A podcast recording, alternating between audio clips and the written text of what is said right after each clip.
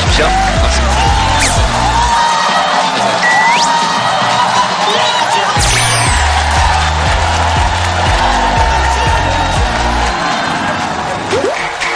네, 어서 오십시오.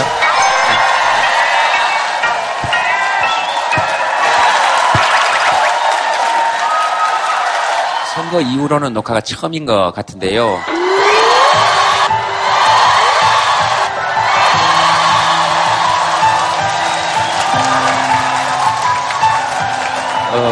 왜 이 말씀에 박수를 치시는지 저는 잘 모르겠고, 그냥 저는 사실만을 얘기했고, 그렇다는 것을 다시 한번 말씀드리고, 어쨌든 여러분들이 뭐 표정이 밝은 것 같아서 그게 뭐 선거 때문인지 아닌지, 아니면 톡투유에 당첨돼서 오셔서 그런 것인지는 잘 모르겠으나, 오시게 되고 이렇게 만나게 돼서, 밖에 날씨 좋죠?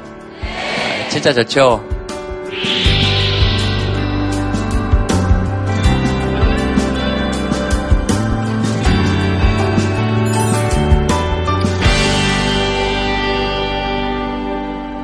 기분들이 엄청 좋으신 모양이다, 오늘.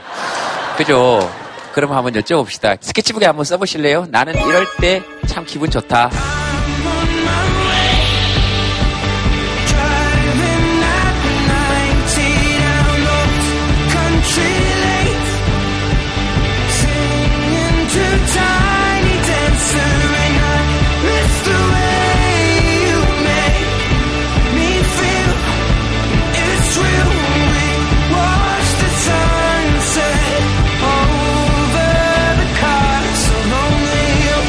집 나올 때 기분 좋으신 모양이죠? 집 나올 때, 잠잘 때 기분 좋은 걸 아십니까? 대단하시다. 네. 미세먼지 없을 때, 그렇죠? 요즘 미세먼지 없을 때 기분 좋죠? 애들이 일찍 잠들 때, 그렇죠? 애들이 일찍 잠들면, 아닙니다. 그만 말하도록 하겠습니다. 울산서 데이트 오신 거예요? 43년 만에? 야, 그래요? 네. 이상형을 만나서 좋으신 분도 계시고, 마이크를 그 앞에, 바로 앞에 계신 두 분에게 줘보시겠습니까? 안 드셔서 기분이 안 좋으신 건지, 그럴 때가 없으신 건지.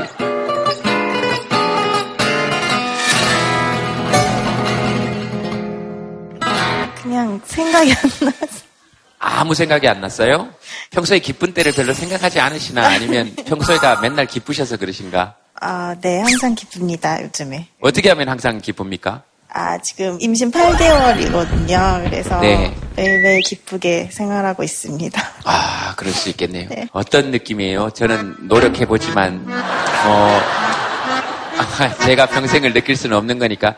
그 남자들은 다 느낄 수 없는 거잖아요. 그죠? 옆에서 뭔가 도운다고 하지만, 사실 그거 온전히 혼자 감당해내야 되는 몫인 거잖아요. 그러니까 기쁠 때는 언제 기쁘고, 조금 서러울 때도 있으실 것 같고. 그러니까 뭔가 뛸 수 있을 것 같은데 몸이 안 움직여진 때는 조금 이제 나는 혼자가 아니구나, 조심해야 되겠구나 할 때, 뭔가 제 마음대로 몸을 쓸 수 없을 때 약간 나는 못 뛰는데 얘만 뛸 때. 그리고 이렇게 옆으로 돌아 눕지도 못하시잖아요. 옆으로 8개월이면? 누울 순 있는데, 누우면은 아기가 밀어요. 일어나라고. 밀어서 똑바로 누워라. 네. 아이가 이렇게 있으면 엄마를 대하는 게 좀 달라집니까? 어떻습니까? 마음으로는 조금 달라지는데, 행동은 좀 아직, 좀 퉁명스러운 딸이거든요. 좀 차가운 딸이라 그래야 되나? 표현하기가 좀 안 해봐서 되게 쑥스러워서, 행동은 잘 안 되게 되는 것 같아요. 그렇게 되죠. 네. 어머님 뭐 하시고 싶으신 말씀 있으십니까? 글쎄요, 뭐 그냥 가족이 이제 세 가족이 되니까 그래서 가족이 그냥 행복하게 즐거운 생활을 해갔으면 하는 바람뿐이죠. 옆에서 쳐다보면서. 그러시구나. 네. 아이 데리고 딸하고 엄마하고 같이 얘기해 가면서. 이렇게 사는 게 우리 진짜 사는 게 아닌가, 그런 생각이 조금 들었어요. 그래서 한번 여쭤봤습니다. 또 뭐 하시고 싶은 얘기 있으신 분은 손 드시고, 나는 이럴 때 기뻐, 아니면 그 주제가 아니어도 좋습니다. 네, 저기 마이크 드리겠습니다. 네.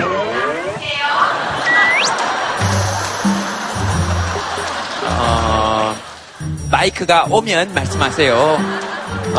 언제 방송이 되냐고요? 일요일날 방송됩니다. 아니, 그 일요일은 알고 있는데요. 네. 몇 월 며칠? 5월 28일 방송이랍니다.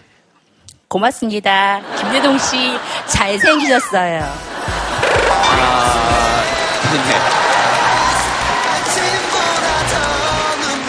잘 알겠습니다. 요즘, 마이크를 벌써, 가셨구나. 진짜 성격 급하시다. 언제 방송돼요? 마이크 오기 전에 말씀하시고, 잘생겼어요. 그리고 마이크 줘버리고. 그 다음에 대화는 끝났고. 그게 왜 궁금하셨습니까? 마이크를 다시 한번 좀 들여보시겠습니까? 들여보시겠습니까? 아니요, 마이크 오면, 네, 마이크가 오면 말씀을 하세요. 제가 오늘 사전 녹화 나간다고 아는 엄마들한테 다 톡을 날렸거든요. 네. 그랬더니 그 엄마들이 개톡으로 언제 방송되냐고 꼭 여쭤보라고 손 들고. 네. 그거 홈페이지 가면 나오는데. 엄마들이 급하잖아요. 엄마들이 급한 게 아니고 본인이 급해요. 그래서 그 개톡으로 보냈어요? 네네네. 네. 그 개톡은 뭡니까?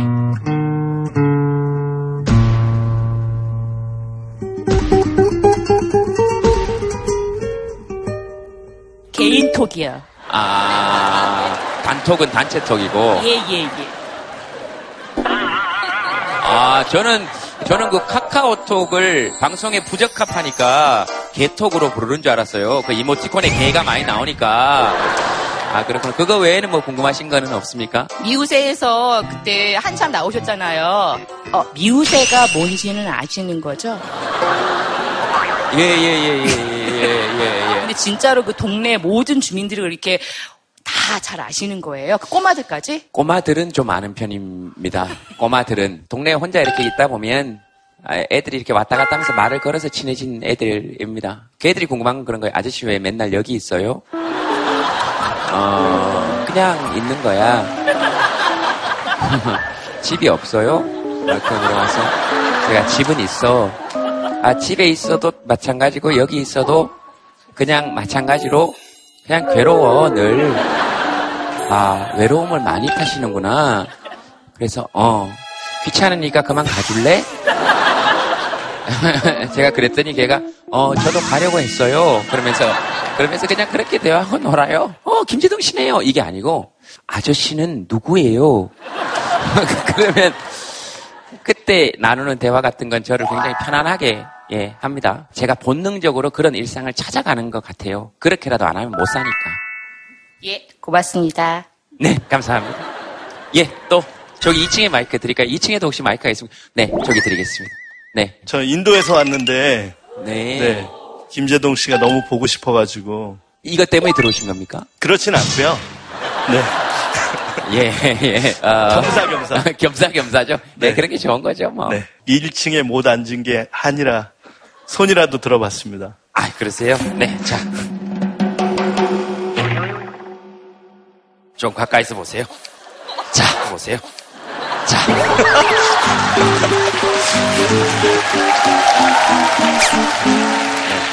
네. 1층에 앉아 계신 분들은 또 지금 후회가 많아요.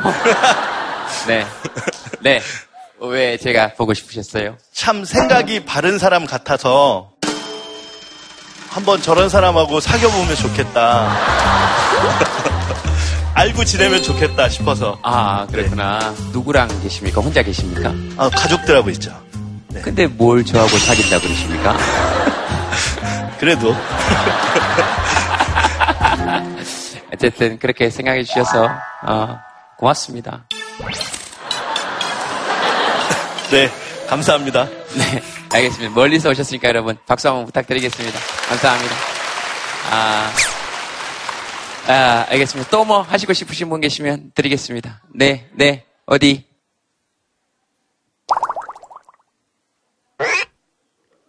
얼굴 완전 크게 나와. 어떻게? 네, 얼굴 크게 나오는 게 아니고 화면이 큰 겁니다. 아니, 그니까요. 네. 너무 뚱뚱하다. 어떡해. 아니요, 제가요, 이렇게 성격이 이렇게 막 내성적인 성격이라 어디를 가면 이렇게 앞자리보단 뒷자리 많이 앉거든요. 근데 오늘은 조금 할 말이 있어서, 아, 제가 오늘 생일인데요. 아침에서부터 문자가 오는데, 뭐, 치과, 농협, 마트, 이런 데서 생일 문자가 막 날라오더라고요. 하다못해 그 시골에 있는 농협에서조차도 이제 생일 축하한다고 그렇게 오는데, 정작 같이 사는 남편은 지금까지도 문자가 없어요. 그래서 제가 이제 여기 안동에서 이제 고속버스로 올라오면서 딸한테 그랬어요. 어떻게 니네 아빠는 세상에 지금 20년 차거든요. 그래도 20년씩 됐으면, 그래도 이제까지 이렇게 살아줬는데, 그래도 문자 한 통화라도 줘야 되는 거 아닌가요? 그래서 옆에 딸이 저 자고 있을 때 카톡을 보냈나 봐요. 그랬더니 갑자기 이렇게 꽃다발로 해가지고 그 문자가 하나가 날라왔더라고요. 네. 그래서 제 별명이 통통오리거든요. 그래서 통통오리 생일 축하한다 이렇게 문자가 온 거예요. 잠시만요. 죄송한데. 네. 내성적이시라고요? 네, 내성적이에요. 그러니까 네. 교회를 가더라도요. 사실 네. 이렇게 앞에 앉아야 되는데 네. 제가 이렇게 뒤쪽에 앉아서 조용히 예배만 드리고 오거든요. 근데 그래요? 오늘은 너무 아침부터 화가 나는 거예요. 그래도 20년 차인데 네. 어떻게 진짜 하다못해 뭐 생선은 안 바래요. 솔직히. 그러면 네. 문자라도 한 통화 줘야 되는 거 아니에요? 근데 생일날 생선을 바라십니까? 아니 생일 선물. 계속은 뭡니까? 생선을 바라십니까? 아니 그래서 제가 그렇습니다. 죄송해요. 생일 선물을. 아니요. 제가. 그러니까 신호 때는요. 뭐, 별의별 걸 저도 좀 말 조금만 하면 안 되겠습니까? 네네네. 저도 내성적인데요. 저도 굉장히 흥분해서. 내성적인데, 이번엔 너무 화가 나서 그래요. 네네네. 저도 마이크 잡고 한지 한 20 몇 년 됐는데, 이렇게 저도 한마디 정도는 해야 되지 않겠습니까? 그동안 너무 맺힌 게 많아서, 사실 예. 이게 방송에 안 나갈 것 같아서 지금. 사실 이게 누워서 침 뱉기잖아요. 근데, 이렇게 여기 계시는 분들만 좀 제 마음 좀 알아주셨으면 하고 그래서 너무 화가 나서 그중에 제일 약한 걸로만 지금 얘기한 거예요. 근데 저도 말 안 하고 가만히 있으려고 했는데 여기서라도 좀 얘기를 해야 좀 속이 시원할 것 같아서 속풀이 하려고 그냥 마이크 잡았습니다. 죄송합니다. 어떡해. 죄송한데요. 저희 딸이요. 지금 중학교 2학년인데요. 할 말이 너무 많아서 예, 누구 따님인데 할 말이 없겠습니까? 예, 알겠습니다. 할 말이 너무 많습니다. 네. 내년에 기숙형 공립중학교를 5개 학교를 합쳐서 세우거든요. 그래서 저희 학교하고 또 다른 학교하고 같이 학교를 지내게 됐어요. 어쩌다가. 그래서 저희 전교생이 7명이거든요. 저도 남학생 혼자, 여학생 혼자여서 되게 심심했었는데 다른 학교 같이 있는 학교 여학생이 되게 많더라고요. 3명하고 남학생 1명이요. 되게 많아요. 이렇게 여학생 4명이다 보니 2명 통화한 게 있잖아요. 근데 네, 거기 계속 살다 온 친구도 있고 외부에서 온 친구도 있는데 저도 외부에 와서 그 친구랑 뭐 고민 상담도 하고 뭐 되게 친하게 지냈거든요. 그래서 그 친구랑 그 동물 잠옷 아시나요? 동물 네 잠옷 네. 그 잠옷을 같이 맞추자고 했어요. 4명의 친구들이랑 얘기를 했는데 2명 안 된다고 해서 2명 친구들한테 비밀로 하기로 했어요. 그래서 섭섭해할 수 있으니까. 네. 근데요 저는 비밀 꼭 지키고 있었거든요. 근데 네. 한 친구가 말한 거예요. 그래서 3명의 친구들만 알고 있고 저가 해서 너무 나쁜 사람이 된 거예요. 그래서 네. 지금도 인사를 안 한 상태고요. 그래서 네. 그 친구들한테 어떻게 지내야 될지 알려주세요. 지금 형주 씨가 한 얘기는 우리도 중학교 때 대부분 한 번쯤 겪어본 얘기죠. 저 때는 또래 관계가 다 한 거잖아요. 그죠? 또래 관계가 사실 다 하고 우리 어른 돼도 그렇고 그러니까 또 나와요. 걔 한 명은 어떻고 여기 한 명은 어떻고 우리는 5명 한 명이고 저긴 3명 한 명 다시 모였는데 여긴 또 한 해는 어떻고 한 해는 자물쇠 그거 뭐 말로 다 맞아요. 못해요. 오죽하면 예수님과 12제자 사이의 관계를 성경책으로 편했겠어요. 말로 다 못해요. 그런 거 풀어나가면서 이제 조금씩 형주씨 잘하는 거예요. 우리 어른들도 사실 그런 거 지금 다 해결이 안 돼요. 내가 잘했다 저쪽이 잘못했다 이런 거 하지 말고 그냥 이렇게 한번 이렇게 잘하면 풀어나가 보세요. 네, 평생 네. 그렇게. 네, 알겠습니다. 예, 또 뭐 하시고 싶은 얘기 있으신 분은 누구든지 하셔도 좋습니다. 네. 제가 원래 이렇게 인터뷰할 줄 모르고 연습을 안 해와서 당황 부담스럽고 잘 말을 못하겠네요. 매일마다 이거 방송 보고 있거든요. 방송 조금만 내보내주세요. 아는 사람들한테 다 말해놓고 와갖고 안 나오면 너무 서운할 것 같아서 조금만 내보내주세요.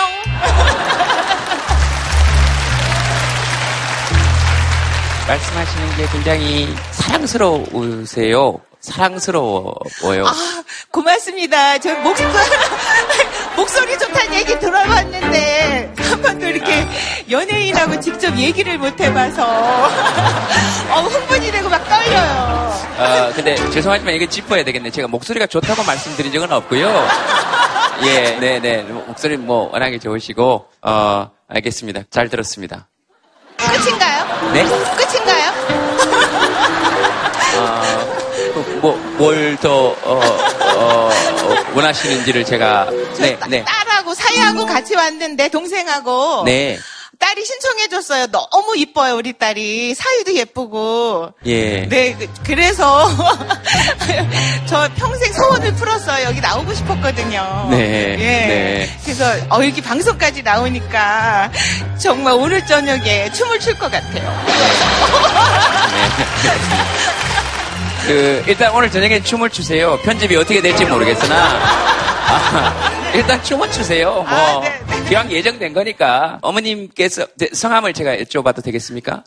제가 황토방이랑 똑같은 김영애입니다. 예, 성함이 황토방이신 줄 알고 다들 좀 웅성거리다가 마음이 좀 진정됐어요. 물론 황토방씨도 괜찮은데 그냥 어머님 이러는 것보다 제가 영애씨 이렇게 부르는 게 좋을 것 같아서 너무 좋아요.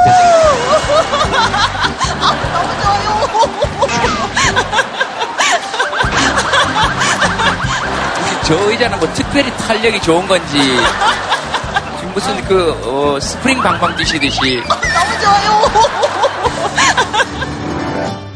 되게 다른 사람까지도 이렇게 참 기분 좋게 만들어주시는 매력이 있어서 참 부럽습니다.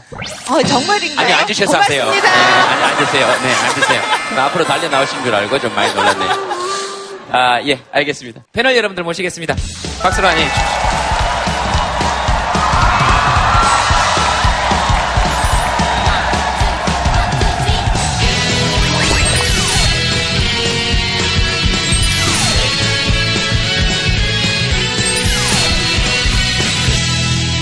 예, 안녕하세요. 여러분과 항상 시를 나누는 정재찬입니다. 반갑습니다. 예.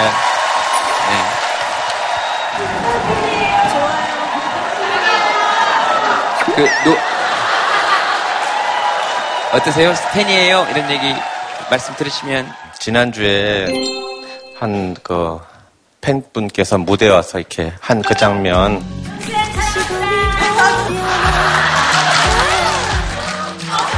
사진을 주세요. 갑자기 조작이는 소리. 조작서를 집사람이 제기했어요. 좋으셨겠네요. 그래도 이렇게 방송 보시고 같이 얘기도 하시고. 그냥 방송만 봐요. 얘기는 그렇게 안 해요. 그리고 무슨 내용인지는 전혀 관심을 안 가지시고요. 네. 얼굴이 너무 크다. 옷을 왜 저렇게 입었냐. 뭐 그런 것만. 형식만 보세요.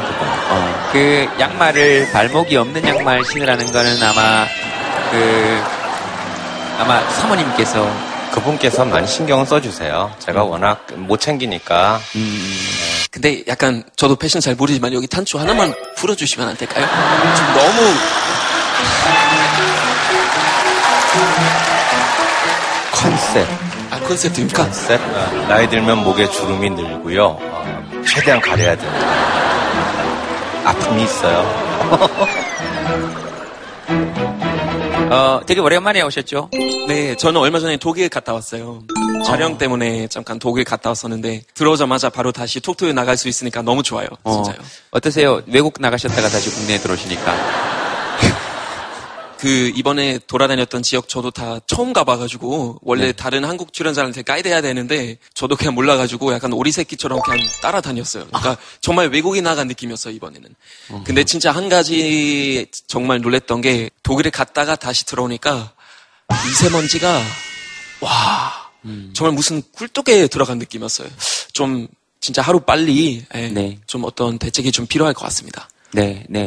숨 쉬는 거는 어떻게 해결이 좀 돼야 되지 않겠어요? 아이들 사는 세상의 문제니까. 예, 그렇습니다. 네, 안녕하세요. 노래하는 나인입니다. 네, 저는 저기 기타 치러 온 정인성, 낭만 유랑단입니다. 네, 알겠습니다. 이름 말씀하셔도 되는데. 근데 저기 하나라도 좀 기억시켜드리고 싶어가지고. 낭만 유랑악단은 제가 늘 말씀드립니다만 현재 단원이 한 명입니다. 그래서 지금 단원들이 시급하기 때문에 제주도에서 지금 살고 계시면서 네, 그렇습니다. 저희 녹화 때만 서울에 올라오는 네, 그렇습니다. 조금 얼굴이 탔죠? 그 뭐 얘기하는 걸 들어봤더니 서핑도 하고 열심히 하고 있어요. 그러니까 서핑할 때 어떤 게 제일 기분이 좋습니까? 파도를 탈 때 기분이 좋은데요. 그 이렇게 판 위에 누워가지고 이렇게 팔을 이렇게 휘적서 이렇게 엎드려가지고 이렇게 다니거든요. 이게 그래서 이제 바다를 뚫고 지나가서 파도를 탄 다음에 한 10초 타요. 그래서 그 10초가 되게 뿌듯합니다. 네. 우리가 저기 이게 대선 끝나고 첫 녹화죠. 아닌가요? 네네, 맞습니다. 예, 그래서 오늘은 주제 상관없이요. 전 무조건 닥치고 이시 하나 골라온 거 있거든요. 네. 이 닥치고 왜 이시인지는 들어보시면 아무 설명도 필요 없이 느끼실 겁니다. 신동엽 시인의 산문시 1이라고 하는 시입니다. 스칸디나비아라던가 뭐라고 하는 고장에서는 아름다운 석양 대통령이라고 하는 직업을 가진 아저씨가 꽃 리본단 딸아이의 손 이끌고 백화점 거리 칫솔 사러 나오신단다. 탄광 퇴근하는 광부들의 작업복 뒷주머니마다엔 기름 묻은 책, 하이데거, 러셀, 해밍웨이, 장자. 휴가여행 떠나는 국무총리, 서울역 3등 대합실 매표구 앞을 뙤약볕 흡스며 줄지어 서 있을 때 그걸 본 서울역장, 기쁘시겠소? 라는 인사 한마디 남길 뿐 평화스러이 자기 사무실 문 열고 들어가더란다. 이름은 잊었지만 뭐라군가 불리우는 그 중립국에선 하나에서 100가지가 다 대학 나온 농민들, 트럭을 2대씩이나 가지고 대리석 별장에서 산다지만 대통령 이름은 잘 몰라도 새 이름, 꽃 이름, 지휘자 이름, 극작가 이름은 훤하더란다. 애당초 어느 쪽 패거리에도 총 쏘는 야만엔 가담치 않기로 작정한 그 지성. 그래서 어린이들은 사람 죽이는 신용을 아니하고도 아름다운 놀이 꽃동산처럼 풍요로운 나라. 억만금을 준데도 싫었다. 자기네 포도밭은 사람 상처내는 미사일 기지도 탱크 기지도 들어올 수 없소. 끝끝내 사나이 나라 배짱 지킨 국민들. 하늘로 가는 길가엔 황토빛 노을 물든 석양 대통령이라고 하는 직함을 가진 신사가 자전거 뒷꽁무니에 막걸리병을 싣고 삼십리 시골길 시인의 집을 놀러 가더란다.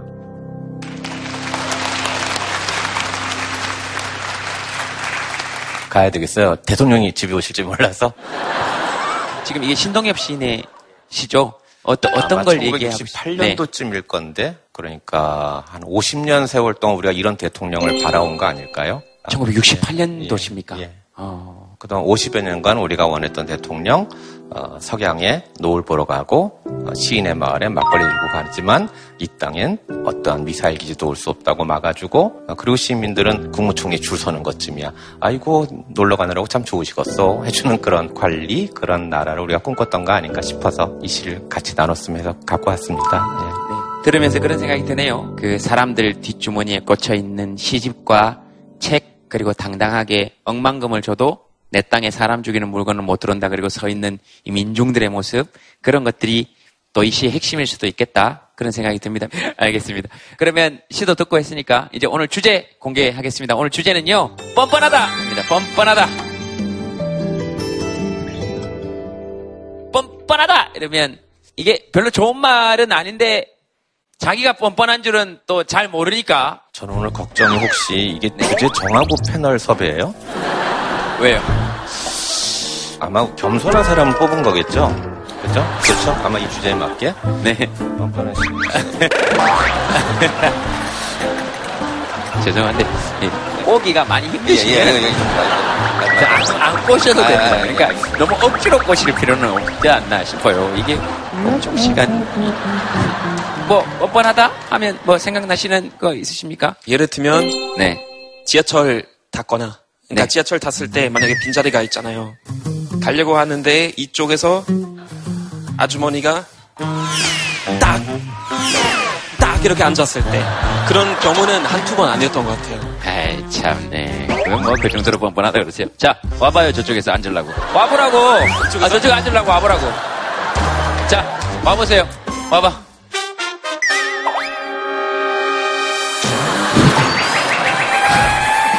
자, 참네. 아이, 나 참. 이거는 던져야지. 아니, 근데 이거는 뭐, 아니, 뭐, 요 정도는 귀엽게 받아들이시는 것 같아요. 귀엽게 받아들이시는 것 같은데. 네, 근데 저는 이제 예를 들면, 뭐, 얼마 전에 제가 진주 갔다 왔는데, 이제 고속도로 휴게소에서 커피를 사고 싶었는데 어떤 어르신 분이 와가지고, 거기 직원한테, 야, 커피 2잔! 막 딱 외치더라고요. 예, 근데 제 자리 얘기도 하고 그 직원한테 너무 예의 아닌데 너무나 뻔뻔하게 이렇게 행동하니까 그 직원도 이제 아예 잠시만요 고객님 기다려주세요라고 했는데 이제 커피를 내릴 때 전 입 모양 봤거든요. 미친 거 아니야 막 이러면서. 타일러가 옛날에 비정사회담에서 그거 한번 되게 잘 설명했어요. 그러니까 우리는 상하관계라는 게 서로 인정하고 서로 존중하는 그런 관계지 윗사람이 무조건 모든 건 먼저라는 뜻이 아니거든요. 예, 유교 사상에서. 그래서 그런 건 좀 서로도 존중해야 되지 않을까. 예, 그런 생각이. 유교 사상에 입각해서 말씀하신 독일 분의 이야기 여러분들 잘 들으셨을 거라고 예, 생각합니다. 뻔뻔한 시는 별로 추천하고 싶은 시는 잘 없고요. 네. 근데 요런 부부간의 좀 귀여운 뻔뻔함, 애틋함 그런 뻔뻔함. 그래서 제가 천양이 시인의 오래된 농담이라고 하는 시를 한번 읽어드릴 텐데, 아 이런 뻔뻔함은 참 받아들일만하다. 그런 수준 한번 들어보시기 바랍니다. 회화나무 그늘 몇 평 받으려고 언덕길 오르다 늙은 아내가 깊은 숨 몰아쉬며 업어달라 조른다. 합판수 가지 끝을 보다 신혼의 첫 밤을 기억해낸 늙은 남편이 마지못해 엎는다. 나무 그늘보다 몇 평이나 더 뚱뚱해져선 나 생각보다 무겁지 한다. 그럼 무겁지. 머리는 돌이지 얼굴은 철판이지 간은 부었지. 그러니 무거울 수밖에. 굵은 주름이 나이테보다 더 깊어 보였다. 굴참나무 열매 몇 대 얻으려고 언덕길 오르다 늙은 남편이 깊은 숨 몰아쉬며 업어달라 조른다. 열매 가득한 나무 끝을 보다 자식 농사 풍성하던 그날을 기억해낸 늙은 아내가 마지못해 엎는다. 나무 열매보다 몇 알이나 더 작아져선 나 생각보다 가볍지 한다. 그럼 가볍지. 머리는 비었지. 허파에 바람 들어갔지. 양심은 없지. 그러니 가벼울 수밖에. 두 눈이 바람 잘 날 없는 가지처럼 더 흔들려 보였다. 농담이 나무 그늘보다 더 깊고 서늘했다.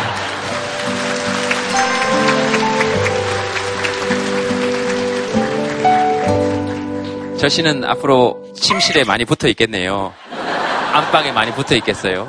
그러니까 어떻게 보면 뻔뻔해질 수 있는 사이가 되는 건 참 그리운 사이 같기도 하네요. 그죠? 아, 우리가 이렇게 뻔뻔스러워졌나 하는 게 어떻게 보면 사랑의 깊이 같기도 하고. 네. 뭐 나이 들어서까지 아, 들어오셨어요. 뭐 이게 종교는 아니잖아요. 네. 뭐 하고 들어와? 그 나이.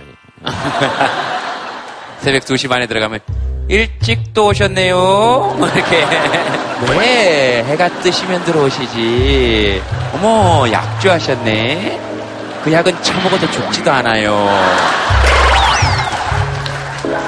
근데 이렇게 얘기하면서도 우리 속으로도 지금 살짝 그런 생각이 들긴 하죠. 이렇게 얘기하면서 시원하긴 한데 가만 있어봐. 내 얘기인가? 청바지가 잘 어울리는 사람, 밥을 많이 먹어도 왜 안 나오는 사람, 내 얘기가 재미없어도 웃어주는 사람, 난 그런 사람이 좋더라.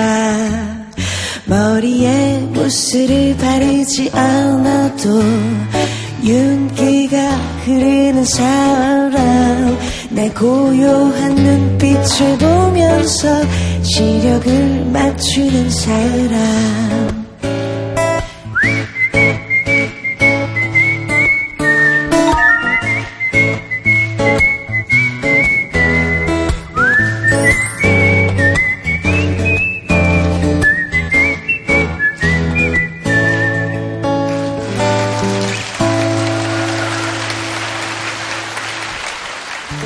여보세요 날 좀 잠깐 보세요.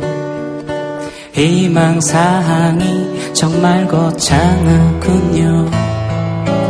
그런 사람한테 너무 잘 어울리는 난 그런 사람이 좋더라.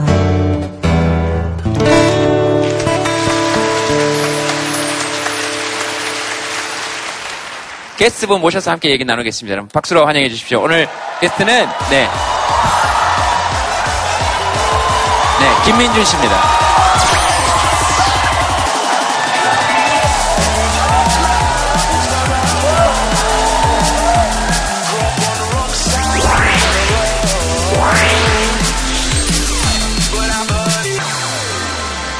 네, 반갑습니다. 김민준입니다. 반갑습니다. 어떠십니까? 나와보시니까. 과연 제가 톡투유의 게스트로 어울릴 만한 사람인가? 재차 자기한테 이렇게 의문을 가졌었고요. 그 제작진의 의도가 있지 않을까 하는 생각도 좀 가지고 있었는데, 역시 주제가, 뻔뻔하다. 가 과연 저한테 맞는 건가? 재차 반문하고, 예, 이 자리에 앉았습니다. 그, 뻔뻔하다 하면, 어떤 게 떠오르십니까? 제가 좀 뻔뻔함이 좀 부족해서 좀 뻔뻔했으면 좋겠다라는 생각을 항상 합니다. 어떤 의미에서 뻔뻔함이 부족하다는? 연기자죠. 배우는 다른 사람의 삶을 자기한테 대입해서 연기를 해야 되잖아요. 그 부분에 대해서는 순기능적인 뻔뻔함이 필요하죠, 사실은.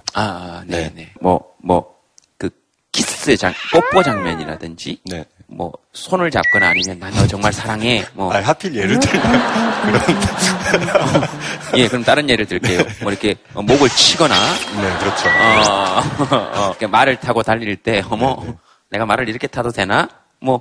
예를 들면. 그렇죠. 그러니까, 이게 맞는 걸까를 자기를 의심하게 되는 거죠. 자기 자신을 좀 믿고 연기를 해야지 보는 사람들도 좀, 설득력이 있지 않을까. 그런 의미에서 좀 순기능적인 뻔뻔함이 필요하다라는 생각을 합니다. 그럼 뻔뻔함을 한번 줘보죠. 나 이런 건 괜찮아.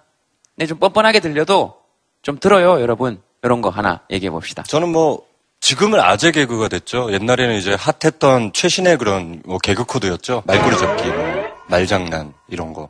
저는 아직까지 재밌다라고 생각하거든요. 네. 근데 이제 주변 사람들의 몇몇의 눈빛은 참 뻔뻔하다라는 눈빛을 봤죠. 예를 들면 어떤 겁니까? 네, 저는 이제 전주의 전주국제영화제 폐막 사회를 보고 왔거든요. 네. 근데 또 전주 갔으니까 또 전주 비빔밥을 먹었죠. 네. 이런 이제 계속되는 말장난이죠.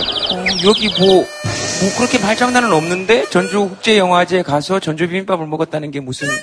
그 전주에 그렇게 말장난은 없는데 전주국제영화제에 가서 전주 비빔밥을 먹었다는 게 무슨? 전주에 이번 주에도 전주에. 먹는 비빔밥은 전주 비빔밥이죠. 네, 죄송합니다. 괜찮아요. 자극하지 마세요. 이제 그런 얘기예요. 그렇구나. 오늘도 그럼 꾸준히 그걸 하실 건가요? 아니죠. 제가 제 주제 넘기 어떻게 그런. 네. 여기 주제대로 하셔야 돼요. 주제 넘으시면 안 돼요. 네, 그러니까요. 예. 감사합니다. 네, 민준 씨 보면서 왜 300 그런 영화에서 이런 분을 안 스카우트했을까? 신화에 막 배 이렇게 6개 그리고 그런 사람들 있잖아요. 네. 거기 너무 잘 어울릴. 분인데 좀 세상이 너무 불공평. 그럼 그가 이건 외모에 요리에 또 유도에 자전거에 그러니까 이렇게 뻔뻔하게 살면 우리는 뭐가 돼요? 미안이라 그랬어. 한간에 나 잘못. 혼자 뭐가 되신 거거든요. 자, 다니엘 씨는 거기 물고 들어갈 게 안 돼요. 민준 씨 처음 보셨으니까. 민준 씨한테 궁금하시거나 저는 팬이에요. 네? 네, 저는 팬이에요. 누구? 디어컬러. 예. 네, 네. 팬이시랍니다. 네, 목소리 너무 좋아서요. 잘 때 이제 집에서 들으면서 이제. 네. 전혀 상상도 못했던. 고맙습니다. 페스티벌 때도 가서 뵈려고요. 네. 뭐 하시는 겁니까 지금 여기서? 아, 팬이라고요. 네. 너무 잘생기셨어요. 아, 마음속에서 이게 여기까지 뭔가 올라온 말이 있었는데 넣었습니다. 여기를 이렇게 넣었어요. 잘 넣은 것 같아요. 네, 알겠습니다. 네, 실제로 뵌 인상이 서퍼 같으세요? 아, 저도 서핑 좋아합니다. 네. 아, 정말요? 네. 웹서핑 뭐 이런 거. 웹서핑 뭐 이런 거. 광활한 그 네트의 바다 위를 그냥 넘실넘실 하루 종일 되면서, 네, 고작 10초가 아닌 거의 10시간을 컴퓨터 앞에서, 네, 진정한 서퍼십니다. 네, 웹 서퍼입니다. 네. 아, 근데 저 차태현 씨랑 조금 모니터 보니까 닮으셔서 굉장히 친근하고, 네. 아, 저 전라도 영광입니다. 웹 서퍼에 이제 전라도 영광까지 나왔습니다.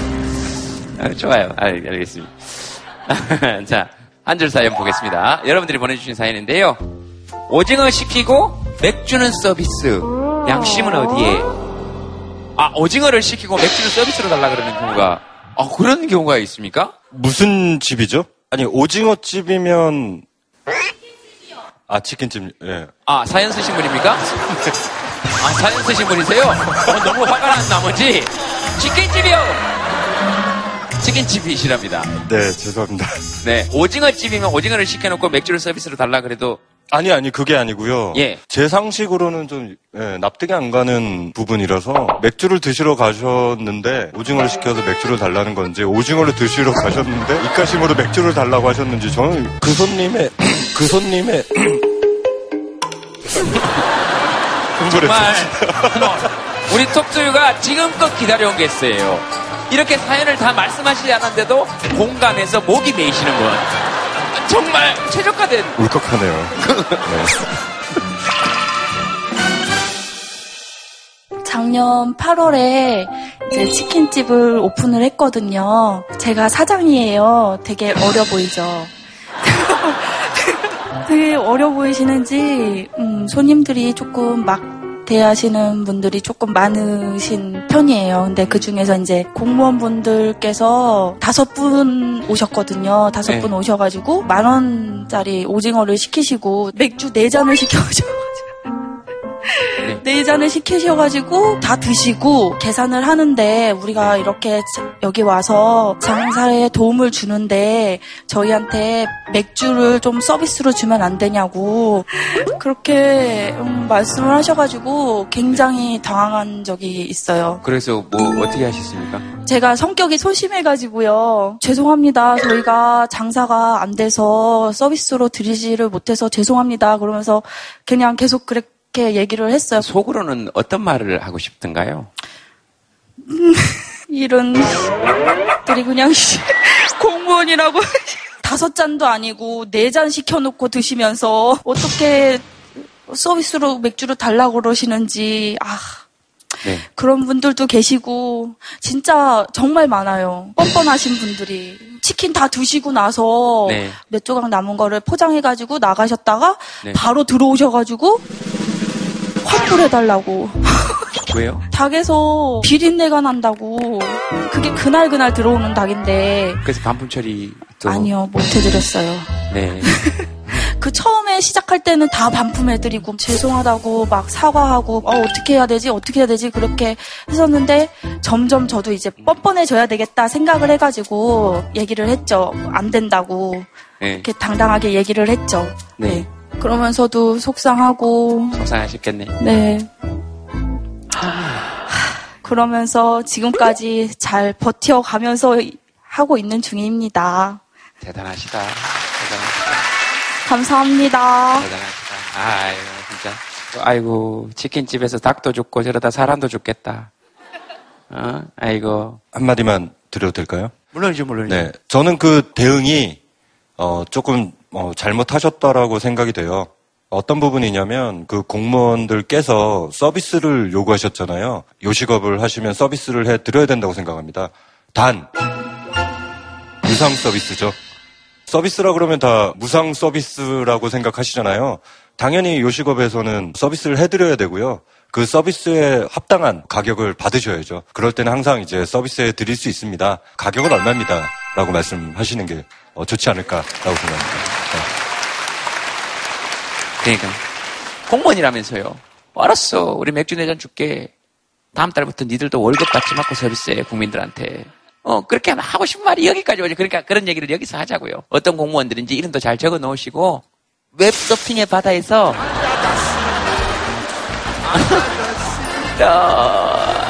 너무 좋은 말로 이렇게 삼겹살집인데요. 소주는 다 서비스로 달라 그러네요. 여기 계시는 분들이. 그러면 치킨집인지도 모르고. 복수를 나하고. 네, 저 2층에 마이크 한번 드려볼까요? 네. 네, 안녕하세요. 네, 그럼요. 19살입니다. 44살입니다.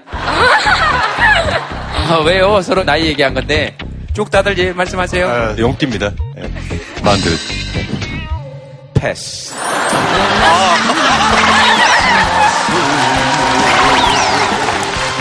예, 여기까지 하겠습니다. 제가 네. 뷔페에서 1년 반 정도 넘게 일을 했었어요. 알바를. 돌잔치 같은 걸 가면 이제 손님이 한 7, 80명? 네. 아니면 200명까지 오시는데 네. 거기서 주류를 다 드시고 저한테 오셔가지고 주류 먹은 걸 다 서비스로 해달라고.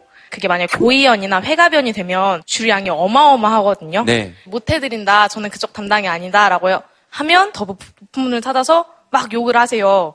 그럼 이제 다시 저한테 욕이 돌아와요. 그렇게 학교 다닐 때 아르바이트 하고 있는데 와서 저런 거 처리 안 하고 왜 굳이 이미지를 깎아내리냐, 왜 우리 선까지 오게 하냐 해서 되게 욕을 많이 먹었었어요. 그것도 되게 많고요. 이상한 사람 되게 많아요.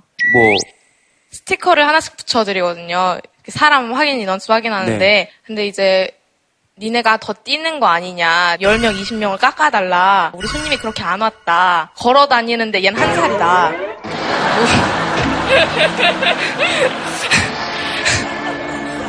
키가 허리춤까지 오는데 얘는 이제 갓 뭐 2-3살이 됐다. 막 이런 분들 되게 많으시고. 저도 저런 오해 받아봤어요. 5살 땐가? 그때 어머니 목욕탕 따라갔다가 입구에 표 받으시는 그 아주머니께서 어떻게 얘가 초등학생이지 5살이냐고 그런 오해 받아봤어요. 그래서 일찍이 못 들어갔어요 저는. 지금 그런 분위기가 아닌 것 같은데. 충분히 그때 억울한 마음이 지금 훅 올라올 수는 있어요. 근데 지금 저 얘기는 돌잔치집에서 분명히 걸어다니면서 음식을 먹는 아이인데 얘는 1살이에요. 그러니까 인원수에서 빼주세요. 아니 그 정말 1살이었으면 억울했겠다 싶은 생각에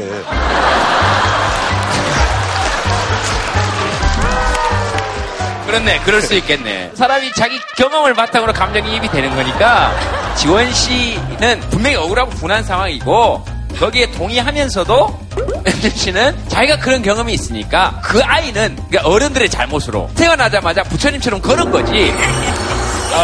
동서남북으로 7걸음을 걸으면서 천상천하 유아독전 외치고 그렇게 부패를 가신 거지. 아, 분명히 1살이야. 근데 이제 지영 씨하고 싸우고 있는 거지. 난 1살인데. 아, 그러다가 방법을 찾았어요. 뭐라고요? 꼭 초등학생 같이 보이는데 이제 유치원생이라고 그러고 말도 안 되게 속이면 애한테 가서 너 몇 살이니? 이러면 이제 알아서 제가 이렇게 얘기를 하더라고요. 그 아이들도 경력이 생겨서 너 몇 살이니? 1살이요! 이렇게라도 우리가 지금 좀 기분을 풀어보자는 거예요. 무슨 말인지 아시죠? 근데 제일 약해 보이고 어려 보이는 사람들한테 가서 어른들이 늘 그렇게 얘기를 한다는 걸 좀 만만하게 보고 이리 와봐. 이거 서비스 좀 해줘. 다 누구 집 딸이고 아들인데 진짜 화나죠. 그리고 또 여기서 치이고 저기서 또 야 네가 좀 잘했으면 여기 안 오지. 이러면 억울하고 분하죠. 그러나 그 와중에서도 그 아이가 실제로 1살이었으면 억울했겠다라는 마음을 품어주는 어른이 있다는 것은 근데 이게 아이의 입장에서 보면 엄청 고마운 일이죠. 그렇죠? 이 사회가 이렇게 돌아가야 된다 이렇게 생각합니다. 각자 입장에서 뭐 생각나시는 거나 있으시면. 네. 장사하시는 분도 계시고 여기 이제 우리 지원 씨도 알바하면서 여러 가지 약간 그런 고객들 겪었잖아요. 고객 왕이라도 얘기하지만 사실 그렇지도 않잖아요. 평등한 그런 관계인데 근데 사실 장사하는 사람 입장에서는 그걸 쉽지는 않잖아요. 어차피 돈 벌어야 되니까. 근데 약간 우리 할머니가 옛날에 저한테 그런 말씀하셨어요. 사람에게 자기 무기를 제일 잘 그러니까 보여줄 수 있는 방법은 바로 웃어버리는 거래요. 그러니까 미소를 보여주는 거라고. 그러니까 제가 볼 때는 약간 생각을 조금 바꾸면 오히려 우리한테 되게 좋은 거일 수 있어요. 그러니까 예를 들면 욕하는 고객들이 많아서 힘들다라는 게 아니라 그 고객이 어떻게 보면 나한테도 추억을 만들어주잖아요. 에피소드를 만들어주고. 정말요. 그러니까 아침에 일어나면서 오늘도 어떤 이상한 사람 한번 나타날까 그런 생각으로 한번 출발하면 오히려 하루가 좀 덜 밝아지지 않을까라는 그런 생각이 들더라고요. 네. 저희 어머니는 남한테 싫은 소리를 참 못하신 분이세요. 그런데 억울한 일 당하시면 돌아서서 사람이 야말인 있어야지. 이런 말 많이 쓰셨어요. 염치머리, 염통머리의 속된 말이겠는데 우리가 서비스 요구할 수 있죠. 근데 사람이 야마리가 있어야지. 중국 요리 쫙 시켜놓고 군만두 서비스. 그게 우리 염치의 한계지. 네. 우리나라의 좋은 윤활유로서의 그런 서비스 문화는 전 그렇게 나쁘다고 생각하진 않아요. 근데 그 도를 넘어서서 지금 그러고 있는 거죠. 그죠? 얼마나 속상하시겠어요. 그런 정도만 했으면 좋겠어요. 짜장면 하나, 짬뽕 하나 시키고 그리고 죄송한데요. 단무지 좀 많이 갖다 주세요. 볶음밥 3개 시키면서 참 그 짬뽕 국물 조금만 많이 갖다 주세요. 그 정도가? 안에 오징어도 조금 넣어주셔도 된다고. 홍합 뭐 이런 거. 요즘은 좀 건더기가 없더라고요. 알았어요. 매력적인 분이시죠. 그죠? 자, 다음 사연 하나 보겠습니다. 다음 사연은 여러분들이 하나 골라보시겠습니까? 친정사정. 네,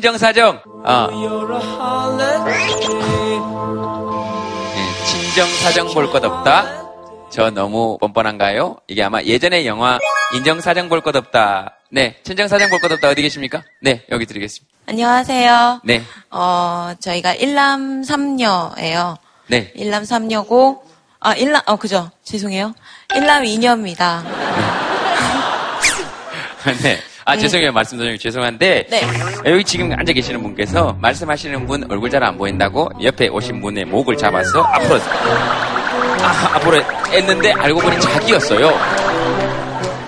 저희가 일남 3녀예요. 네. 일남 3녀고 네. 일남 3녀고 죄송해요. 일남 2녀입니다. 네. 알고 보니 본인이었어요. 그랬더니 그걸 깨닫고 지금 고개를 숙이고 계신 거예요. 그러니까 전형적으로 뻔뻔한 상황이었던 거죠. 금방 부끄러움을 깨달으시고 두 분 다 편하시게 계세요. 괜찮습니다. 가마도 잘 나올 것 같죠. 충분합니다. 네, 그래서 네, 저희가 일남 2녀인데요. 둘째 여동생이 먼저 시집을 갔죠. 네. 시집가고 이제 너도 엄마가 되면 우리 엄마한테 진짜 잘하겠구나 그렇게 생각을 했거든요. 네.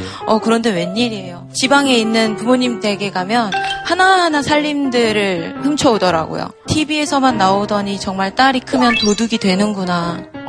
그런데 제가 그 도둑이 되더라고요.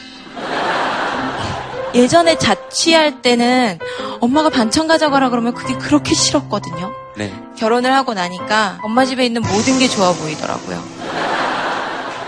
엄마 이런 수세미는 어디서 사는 거야? 그러면 그 얘기를 들은 엄마가 필요하면 가져가. 그럼 가져와요. 그렇지. 심지어 부모님이 베시던 베개가 있어요. 네. 근데 그걸 어느 날 집에서 딱 베는데 목에 감겨요. 여기 싹 들어가서. 이거 나 가져가도 돼? 가져가래요. 그렇게 해서 가져온 게 된장, 고추장 이렇게 이야기하면 부모님이 담그신 고추장을 생각하겠지만 사실은 어느 마트나 가면 살 수 있는 땡땡 고추장, 땡땡 된장임에도 불구하고 부모님 집에 있는 건 그렇게 다 맛있어 보이고 좋아 보이고 그렇게 탐이 나더라고요. 거기서 먹으면 맛있고 마음이 편해서 그런가? 그런 것도 있는 것 같아요. 네. 그래서 그렇게 가져와 버릇하다 보니까 어느 순간 저희 집에 부모님 집에 있던 살림살이가 많이 와 있잖아요. 보면 되게 좋아요. 뿌듯하고. 그리고 주시고 나면 가져가고 나면 냉장고에 넣어라. 보관은 따로 해라. 얼마나 먹었냐? 맛있게 먹었냐? 이런 것들을 꾸준히 물어봐 주시거든요. 제가 7개월 전에 결혼을 하고 나서 여기 아빠도 와 계시지만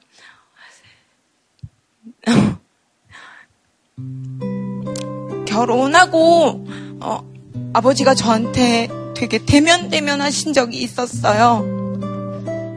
결혼하고 나서. 근데 이유를 여쭤봤더니 괜히 서운하셨대요.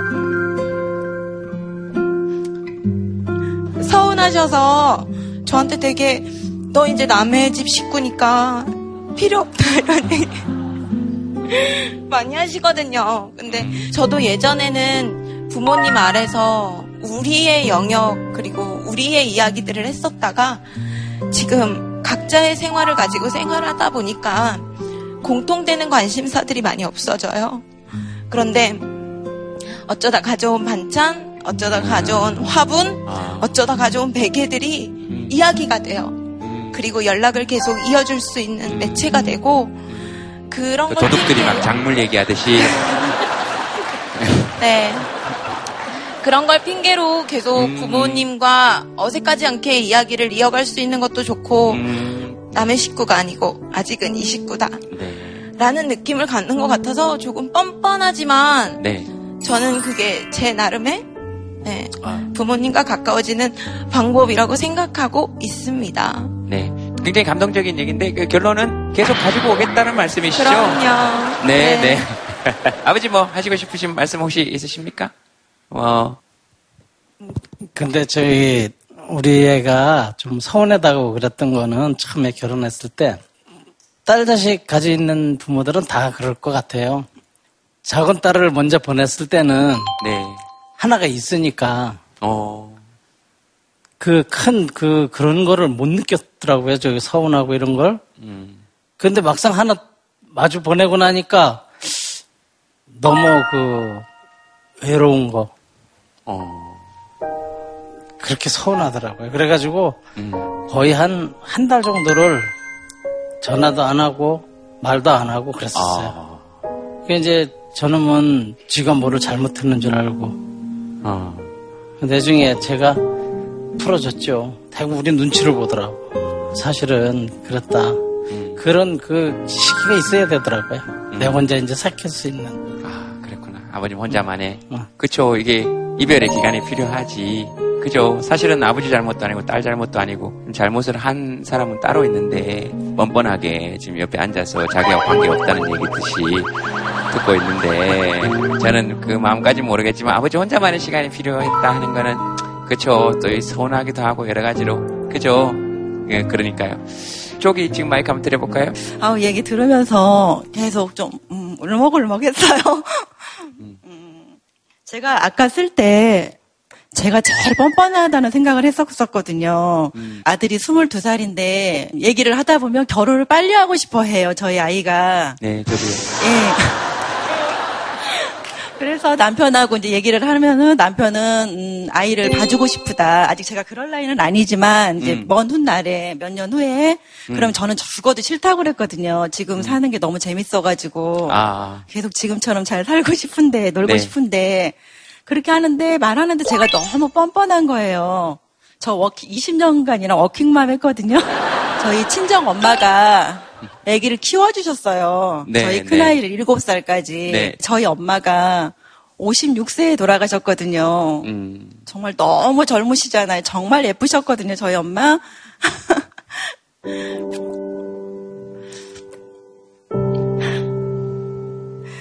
정말 감사했고 저는 저분 엄마 아빠 옆에 계신 게 너무 부러웠어요. 이상입니다.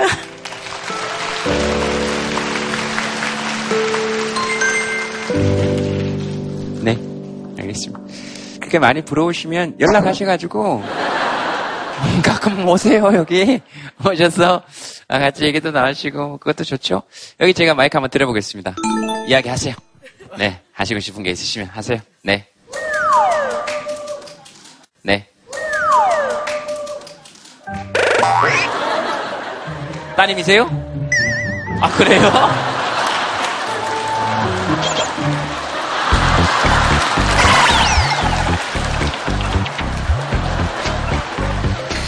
예. 아, 그거. 아이고, 참, 미안하다. 저는 저번에 몰라. 따님이고, 사위시고 그러시구나. 아, 예. 알겠습니다. 말씀하세요. 울지 마. 엄마가 울지 말래요? 얘기하세요. 그러니까 좀 뻔뻔한 딸 같아요. 많이 뻔뻔한 것 같아요. 아까 뻔뻔한 거 얘기했을 때는 없다고 생각했는데 네. 지금 생각해보니까 많이 뻔뻔하네요. 뭐 어떤 거 있으세요? 엄마한테 많이 바라는 것 같아요. 네. 더 뭘 해줬으면 좋겠다 이렇게 바라는 게 많고 사실 엄마가 바라는 건 많이 못 들어준 것 같아서. 네. 사입은 네. 예. 뭐 하실 말씀 있으십니까? 제 와이프도 그 친정에서 많이 훔쳐오시거든요. 네네. 뭐 참기름도 훔쳐오시고 쌀도 네. 훔쳐오시고 네. 네, 뭐 돈도 훔쳐오시고. 네. 그래서 많이 좀 뻔뻔한 것 같아요, 제가 봐도. 어떻게 생각하십니까, 어머니께서는? 조금 훔쳐가는데요. 예, 훔쳐갈수록 좋죠. 돈도 훔쳐갔다는데. 예, 제가 좀 줄 때 가끔 있었어요. 네, 네. 옛날에 너무 못해줘서 지금 잘해줘야 돼요. 아, 또 그런 마음이 있으시구나. 알겠습니다. 저는 아직은 결혼을 안 하고 독립을 한 상태인데요. 어머니가 이렇게 반찬을 해주시면 저는 이제 됐다고 하는 그 단계에 있는 것 같아요. 근데 경제적으로 조금 부족하신데도 어느 날 김치냉장고를 굉장히 비싼 돈을 들이신 거예요. 네. 그래서 너무 이해가 안 돼서 아니 왜 저 김치냉장고를 엄마가 샀을까 하고 생각했는데 낮에는 일을 하시니까 밤을 새워서 김치를 담그시더라고요. 네. 그러더니 저와 제 동생한테 되게 여러 종류의 김치를 계속 주시는 거예요. 그때는 몰랐는데 계속 거절을 했었는데 이제 와서 생각해보면은 그게 어머니의 그냥 하나의 어떤 기쁨이고 삶의 어떤 존재를 다시 이렇게 상기시켜주는 그런 존재였던 것 같아요. 그 김치라는 존재가. 그래서 말씀 들으시면서 저도 거절하면 안 되겠다. 나도 오히려 훔쳐오는 딸이 돼야겠다. 그런 생각이 들었습니다. 아, 김치 담아주는 딸이 아니고요? 이야, 오늘 뭐 뻔뻔함의 극시로 갑니다. 아, 저는 내용이 그렇게 마무리될 줄 알았더니. 아, 근데 뭐 그것도 맞을 수 있죠. 쌤, 뭐 하시고 싶으신 말씀? 지금 딸 사연 들으면서 우리가 흔히 가장 뻔뻔한 동물의 대표 상징으로 뻐꾸기 얘기 많이 하잖아요. 남의 둥지에 가서 알 낳고 개만 잘 키우고 그런다고. 근데 한번 뻐꾸기의 변명에 귀 기울여 본 적이 있을까요? 뻐꾸기에도 무슨 사연이 있지 않을까요? 시인은 다르게 듣나 봐요. 그래서 한민복 시인의 뻐꾸기라고 하는 시입니다. 저 목소리 들어봐선 아닌 것 같다. 저리 곱고 깊은 소리. 눈빛처럼 다급하게 알을 낳았으리라. 염치머리 없다고 미안하다고 울어도 죄 가시지 않는다고 이산저산에 무릎 꿇는 울음메아리. 뻐꾸기가 뻐꾹뻐꾹 우는 게 뻔뻔하다 생각할 땐 그렇게 듣기 싫었는데 아 저놈도 사실은 미안해서 저렇게 뻐꾹뻐꾹 하고 있는 거라고 이렇게 듣는 시인의 귀가 참 부러웠어요. 우리 따님 아마 나중에 그 집안 계곡에 이런 울음 퍼뜨릴 거예요. 아마 계속 이 울음소리 남을 거예요. 엄마 미안하다고 고맙다고. 그런 뻐꾸기니까 마음대로 가져가고 마음대로 그 둥지에서 알 많이 낳으세요. 네. 네.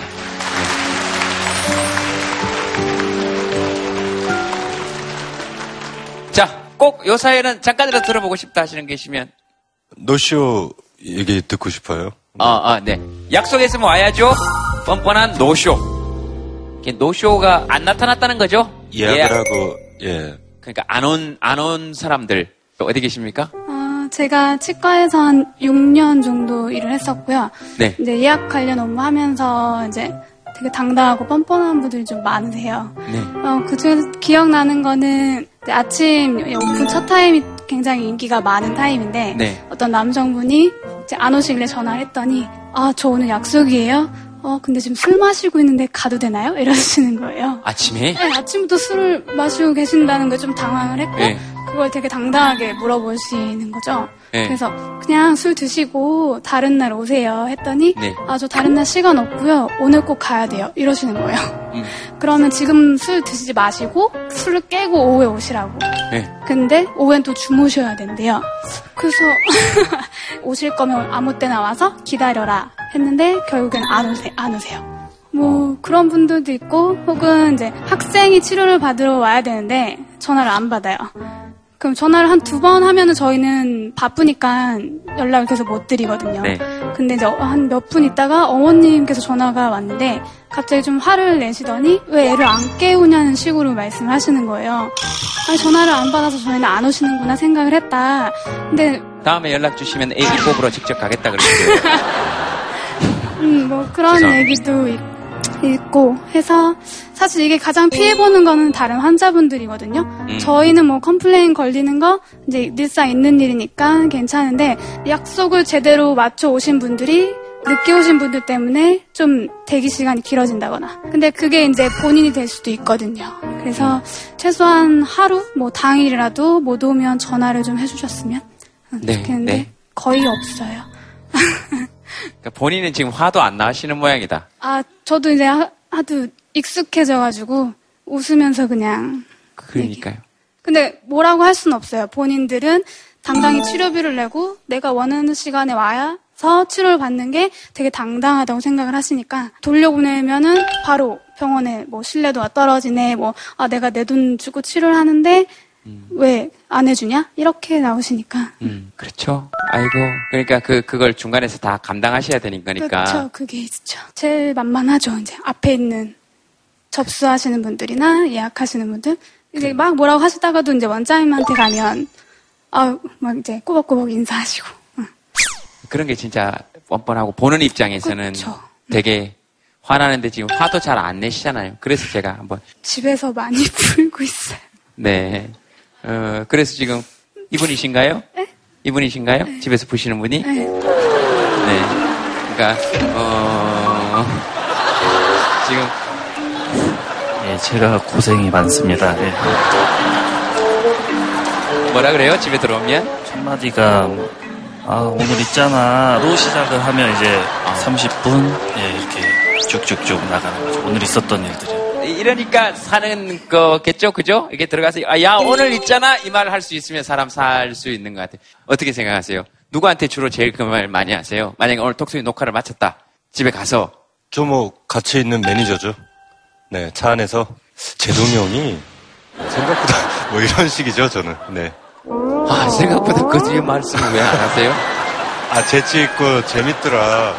아닌 네. 것 같은데. 엄청 불안한데. 네. 저는 노쇼에 대한 생각은요. 네, 뻔뻔한가요? 아니요. 화제를 돌리고? 아세요? 굉장히 큰 사회적 누수라고 생각해요. 뭐, 요식업도 있죠. 그 고가의 식재료를 준비했는데, 노쇼가 생기면 그 엄청난, 네, 손실이거든요. 그렇죠. 네, 그래서 이제 레스토랑이나 식당에서는 그 노쇼에 대한 보장을 받으려고 카드 번호를 달라고 하는 데도 있어요. 근데 저는 그걸 굉장히 합리적으로 보거든요. 네. 아, 저건 진짜 중요한 얘기네요. 예약해놓고 안 오면 그 카드에서 그냥 결제되도록 그냥 법제화 시켜놓으면 그러니까 콘서트 같은 것도 예약해놓고 어느 한 순간까지 안 하면 그렇죠. 그 카드 번호에서 퍼센테이지가 달라지죠. 아, 퍼센테이지가 네, 시간별 따라서. 아, 네. 그 지금 레스토랑에 하는 데도 있고 안 하는 데도 있고. 네네. 근데 이제 반발도 심하고요. 아직은. 네, 그러니까 좀 사회적으로 정착돼야 되는 네, 합리적인 네, 부분이라고 봐요. 노쇼 차지. 네. 예전에는요, 사실은 예약 예매 문화가 없었어요. 그럼 뭘 하느냐면요, 장사진을 친다고 했어요. 긴 장자에 뱀사자. 그래서 길게 줄 섰어요. 예약 문화가 무너지면요, 다시 그 고통으로 돌아가셔야 된다고 생각하시면 돼요. 그래서 다시 그냥 예약도 안 하고 그 음식점에 와서 쭉 줄 섰다가 그냥 굶고 가시면 돼요. 그러니까 우리가 이런 노쇼 이런 걸 택할 것이냐. 그래서 우리 예약 문화가 사라지는 걸 원하지 않으신다면은 자기만이 아니라 이 사회를 지켜가는 약속이라고 좀 생각해 주셔야 되는데 나만 생각하니까 너무 염치가 없는 거거든요. 아이고 내가 좀 염치가 좀 없다 이렇게 느끼는 사람들은 대부분 그런 얘기 안 들어도 되는데 다 그렇게 생각하고 실제로 부끄러운 줄 모르는 사람들이 다 있는데 본인들만 몰라서 그게 문제죠. TV 보면 나오죠. 부끄러운 줄 알아야 되는데 그걸 모르는 사람들이 있으니까 이 오늘 주제가 뻔뻔하다 그러니까 다들 내가 뻔뻔한 걸 다 성찰하고 계셔가지고 내가 뻔뻔한가? 내가 누구한테 뻔뻔했나? 이렇게 성찰하실 정도면 정말 멋진 분들이신 거니까 그죠? 오늘 나오신 소감 한 말씀 부탁드리겠습니다. 훈훈하네요. 네, 저는 좀 안 좋은 기능들에 대한 뻔뻔함을 많이들 얘기하실 줄 알았는데 네. 아, 정말 들을수록 이렇게 훈훈하고 미담이네요. 네, 전 나오길 잘했다고 생각합니다. 예, 되게 깊기도 하고 뭐 이렇게 묘한 매력이 있죠. 어떻게 표현해야 될까? 약간 연 같아요. 연. 나르는 연요? 네, 네. 그러니까 팔랑팔랑 뭔가 가벼운 것 같은데 직접 연 날려보신 분들은 아시겠지만 하늘 위로 탁 뜬 연 이렇게 원래 이렇게 탕탕 채보거나 손 탁 잡으면 묵직하잖아요. 그런 느낌이었어요, 저는. 굉장히. 감사합니다. 얼레벌레 뭐. 제가 나오기 잘한 것 같습니다. 알았어요. 아유, 좋네. 그러면 마지막으로 그거만 하나만 적어보겠습니다. 너는 좀 뻔뻔해도 봐줄게.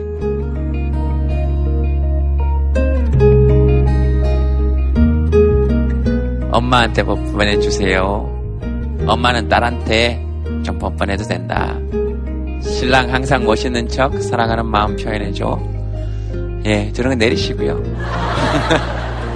학교에서 괴롭히 당하는 우리 딸 좀 뻔뻔해지자.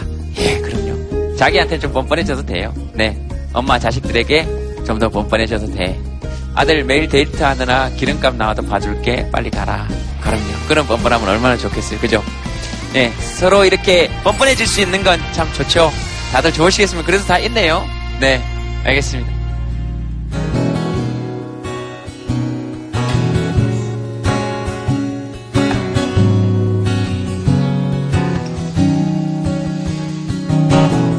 언제나 그대로일 것만 같았던 넌 섬찟할 만큼 냉정해질 수 있다고. 괜찮아, 고마워, 너를 보내줄게. 서슴없이 도려내고 잘라낼게.